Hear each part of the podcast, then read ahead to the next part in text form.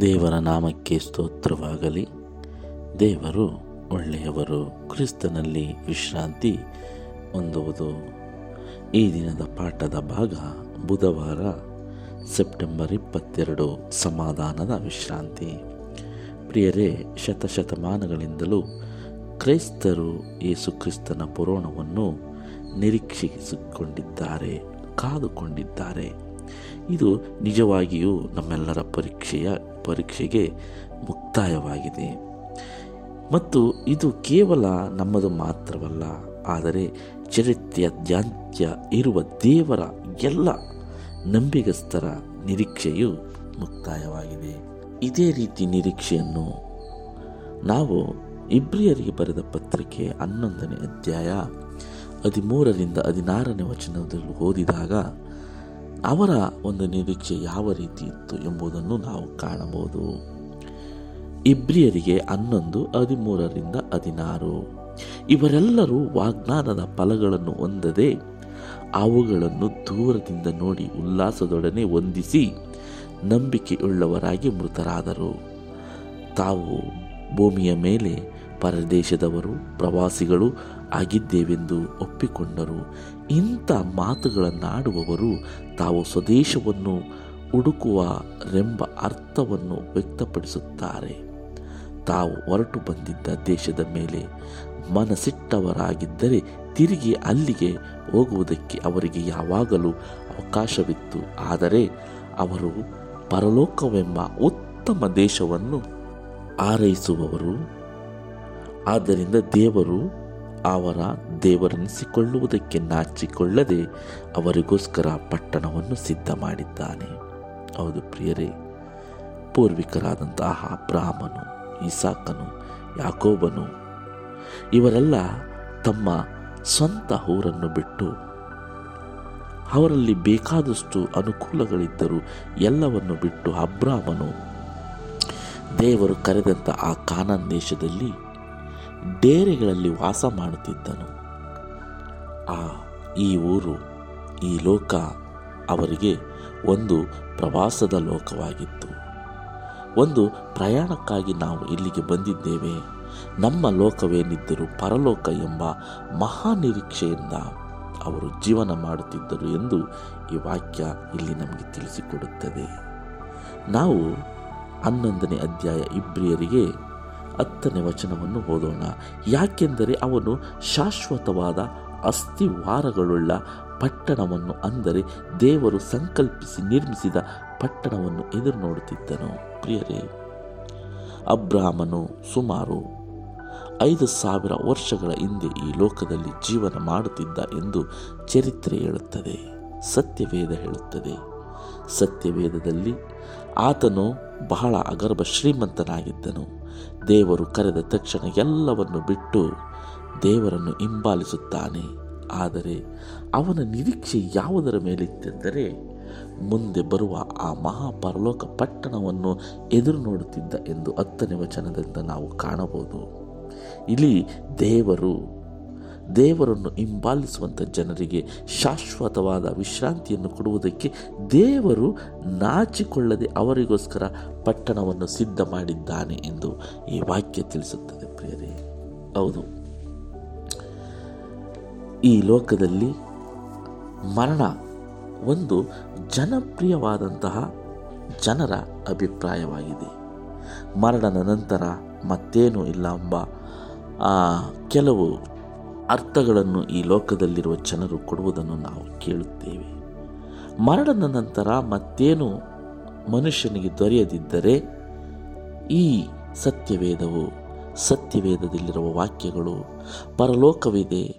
ಪರಲೋಕದಲ್ಲಿ ದೇವರ ಸಿಂಹಾಸನವಿದೆ. ಆ ಪರಲೋಕದಲ್ಲಿ ಯಾರು ದೇವರನ್ನು ಹಿಂಬಾಲಿಸಿ ದೇವರ ಆಜ್ಞೆಗಳನ್ನು ಕೈಗೊಂಡು ದೇವರ ಪ್ರೀತಿಗೆ ಪಾತ್ರರಾಗುತ್ತಾರೋ ಅವರಿಗೆ ಶಾಶ್ವತವಾದ ವಿಶ್ರಾಂತಿ ಇದೆ ಎಂದು ಈ ಸತ್ಯವೇದದಲ್ಲಿ ಅನೇಕ ಸ್ಥಳಗಳಲ್ಲಿ ದೇವರು ಬರೆದಿದ್ದಾರೆ. ಆದರೂ ಸಹ ಈ ಒಂದು ಮರಣದ ನಂತರ ಏನೂ ಇಲ್ಲ ಎಂಬ ಮಾತು ನಿಜವಾಗಿದ್ದರೆ ಸತ್ಯವೇದವೇ ಸುಳ್ಳಾಗುತ್ತಿತ್ತು.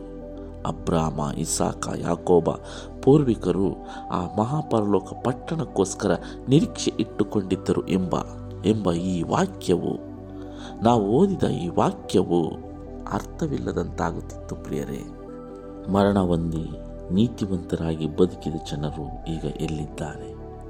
ಈ ಅಭಿಪ್ರಾಯದಲ್ಲಿರುವ ಒಂದು ವಿಪರ್ಯಾಸವೇನೆಂದರೆ ಬಹಳ ಸಲ ಯಾರಾದರೂ ಸತ್ತು ಹೋದರೆ ಅವರ ಆತ್ಮಕ್ಕೆ ಶಾಂತಿ ಸಿಗಲಿ ಎಂದು ಹೇಳುವುದನ್ನು ಕೇಳಿಸಿಕೊಳ್ಳುತ್ತಿರುತ್ತೇವೆ. ಆದರೆ ಇಲ್ಲಿ ಏನು ನಡೆಯುತ್ತಾ ಇದೆ? ಸತ್ತು ಹೋದ ಮೇಲೆ ಜನರು ವಿಶ್ರಾಂತಿ ಪಡೆದುಕೊಳ್ಳುತ್ತಾರೆ. ಅಥವಾ ಅವರು ಪರಲೋಕದಲ್ಲಿ ಏನು ಮಾಡಬೇಕಾಗಿದೆಯೋ ಅದನ್ನೆಲ್ಲ ಮಾಡುತ್ತಿರುವರೆ? ಇಲ್ಲ, ಭೂಮಿಯಲ್ಲಿ ನಡೆಯುತ್ತಿರುವ ಎಲ್ಲವನ್ನು ತಮಾಷೆಯಿಂದ ವೀಕ್ಷಿಸುತ್ತಿರುವರೆ? ಹೌದು ಪ್ರಿಯರೇ, ಇಲ್ಲಿ ಯೇಸು ಕ್ರಿಸ್ತರು ಮರಣವನ್ನು ಯಾವ ರೀತಿ ವಿವರಿಸುತ್ತಾರೆ ಎಂದರೆ ಯೋಹಾನನು ಬರೆದ ಸುವಾರ್ತೆ ಹನ್ನೊಂದನೇ ಅಧ್ಯಾಯ ಹನ್ನೊಂದನೇ ವಚನದಲ್ಲಿ ನಾವು ಕಾಣಬಹುದು.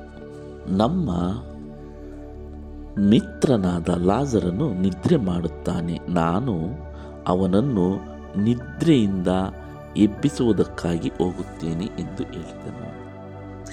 ಇಲ್ಲಿ ನಿಜವಾದ ಸಂಗತಿ ಏನೆಂದರೆ ಸತ್ತವರ ವಿಷಯದಲ್ಲಿ ಜನರು ಆಲೋಚಿಸುವ ವಿಶ್ರಾಂತಿ, ಚಿರಶಾಂತಿ ಸಿಗಲಿ ಎಂಬುದು ಖಂಡಿತವಾಗಿಯೂ ಸತ್ತ ಮೇಲೆ ಮನುಷ್ಯರ ಸ್ಥಿತಿಯ ಬಗ್ಗೆ ಸತ್ಯವಾದ ಮಾತಾಗಿದೆ.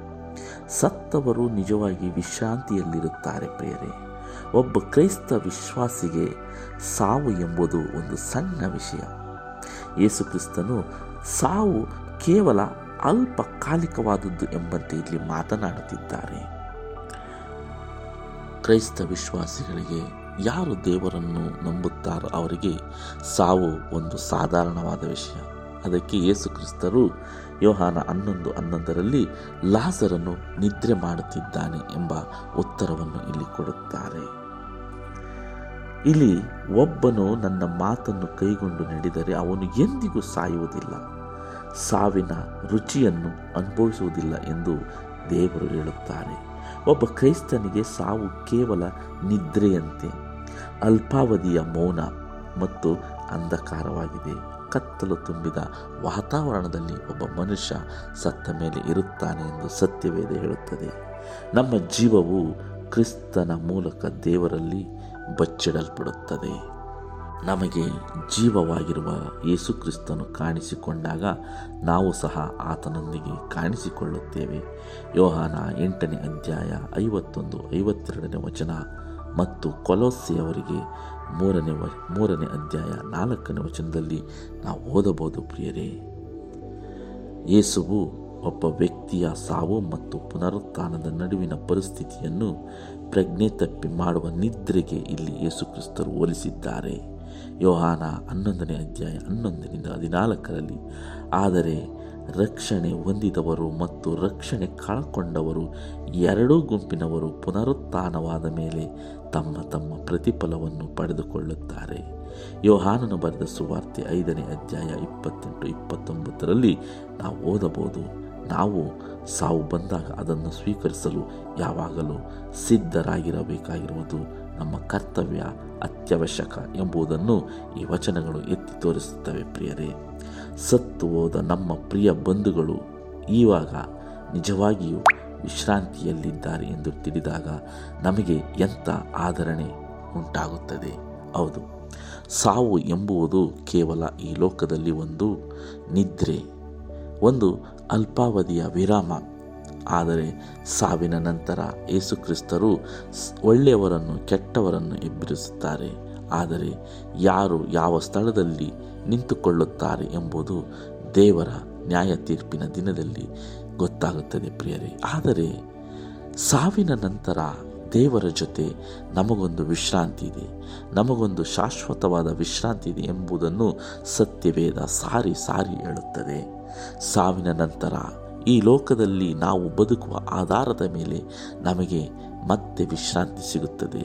ಈ ಲೋಕದಲ್ಲಿ ನಮಗೆ ಸಿಗುವ ವಿಶ್ರಾಂತಿ ಕೇವಲ ಅಲ್ಪಕಾಲವಾದದ್ದು. ಆದರೆ ಈ ಲೋಕದಲ್ಲಿ ನಾವು ಮರಣ ಹೊಂದಿ ನಂತರ ಆ ಕ್ರಿಸ್ತನಲ್ಲಿ ಇದ್ದರೆ ನಾವು ಕ್ರಿಸ್ತನ ಜೊತೆ ಶಾಶ್ವತವಾದ ವಿಶ್ರಾಂತಿಯಲ್ಲಿ ಪಾಲ್ಗೊಳ್ಳುತ್ತೇವೆ ಎಂದು ಈ ಸತ್ಯವೇದ ಹೇಳುತ್ತದೆ. ದೇವರು ಹೇಳುತ್ತಾರೆ, ಯಾರು ಆತನ ವಾಕ್ಯವನ್ನು ನಂಬಿ ಆತನ ಹಿಂದೆ ನಡೆಯಲು ಸಿದ್ಧರಾಗಿರುತ್ತಾರೋ? ಯಾರು ಆತನ ಸ್ವರಕ್ಕೆ ಕಿವಿಗೊಳ್ಳುತ್ತಾರೋ ಅವರಿಗೆ ಸಮಾಧಾನದ ವಿಶ್ರಾಂತಿ, ಕ್ರಿಸ್ತನಲ್ಲಿ ವಿಶ್ರಾಂತಿ, ಕಟ್ಟಿಟ್ಟ ಬುತ್ತಿ ಎಂದು ಸತ್ಯವೇದ ಹೇಳುತ್ತದೆ. ಯೇಸು ಕ್ರಿಸ್ತರು ಹೇಳುತ್ತಾರೆ, ಹಾಗಾಗಿ ಪರಲೋಕ ರಾಜ್ಯ ಸಮೀಪವಾಯಿತು, ದೇವರ ಕಡೆಗೆ ತಿರುಗಿಕೊಳ್ಳಿರಿ ಎಂದು ಮತ್ತಾಯ ನಾಲ್ಕು ಹದಿನೇಳರಲ್ಲಿ ಯೇಸು ಕ್ರಿಸ್ತರು ಮೊದಲನೇ ಬಾರಿ ಪ್ರಸಂಗ ಮಾಡುವಾಗ ಈ ಮಾತನ್ನು ಹೇಳಿದ್ದಾರೆ. ಪರಲೋಕದಲ್ಲಿ ನಮ್ಮೆಲ್ಲರಿಗೂ ವಿಶ್ರಾಂತಿ ಇದೆ. ದೇವರು ಮಕ್ಕಳಾಗಿ ಯಾರು ಜೀವಿಸುತ್ತಾರೋ ಅವರಿಗೆ ಪರಲೋಕದಲ್ಲಿ ಶಾಶ್ವತವಾದ ವಿಶ್ರಾಂತಿ ಇದೆ. ಆ ವಿಶ್ರಾಂತಿಯನ್ನೇ ಪೂರ್ವಿಕರಾದ ಅಬ್ರಾಮ, ಯಾಕೋಬ, ಯೋಹ ಇವರೆಲ್ಲರೂ ಆ ಒಂದು ವಿಶ್ರಾಂತಿ ಮೇಲೆ ನಿರೀಕ್ಷೆಯನ್ನಿಟ್ಟು ದೇವರಿಗೆ ಮೆಚ್ಚುಗೆ ಆಗುವ ರೀತಿಯಲ್ಲಿ ಜೀವನ ಮಾಡಿದರು ಪ್ರಿಯರಿ. ಅದೇ ವಿಶ್ರಾಂತಿ ನಮಗೂ ಸಹ ಕೊಡುತ್ತಾರೆ ಎಂಬ ಭರವಸೆಯನ್ನು ದೇವರು ಇಲ್ಲಿ ನೀಡಿದ್ದಾರೆ. ಹಾಗಾಗಿ ಆ ಒಂದು ಮಹಾವಿಶ್ರಾಂತಿಗೋಸ್ಕರ ನಾವೆಲ್ಲ ಪ್ರಯಾಸ ಪಡೋಣ ಕ್ರಿಸ್ತನ ವಿಶ್ರಾಂತಿಯಲ್ಲಿ ನಾವೆಲ್ಲರೂ ಪಾಲ್ಗೊಳ್ಳೋಣ ಎಂದು ಈ ಪಾಠ ಹೇಳುತ್ತದೆ. ಮತ್ತೆ ಮುಂದಿನ ಪಾಠದಲ್ಲಿ ಭೇಟಿಯಾಗೋಣ. ವಂದನೆಗಳೊಂದಿಗೆ. ಆಮೇಲೆ